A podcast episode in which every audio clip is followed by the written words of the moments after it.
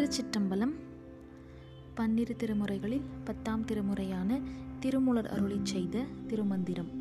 பாடல் தொன்னூற்றி மூன்று திருமூலர் நாதாந்த நிலையில் விளங்கினார். பாடல் இருக்கில் இருக்கும் எண்ணிலி கோடி அருகின்ற மூலத்துள் அங்கே இருக்கும் அருக்கனும் சோமனும் ஆரழல் வீச உருக்கிய ரோமம் ஒளிவிடும் தானே? பொருள் இருக்கு வடிவான வேதத்தில் எண்ணற்ற மந்திரங்கள் உள்ளன. அவை யாவும் நுண்மையான பிரணவத்தின் உச்சியில் கதிரவனும் சந்திரனும் தம் ஒளிகளை ஆன்ம பேரொளியில் வெளிப்படுத்தும். அந்நிலையில் பொன்னொளி போன்ற கிரகணங்கள் ஒளி வீசி கொண்டிருக்கும். திருச்சிற்றம்பலம்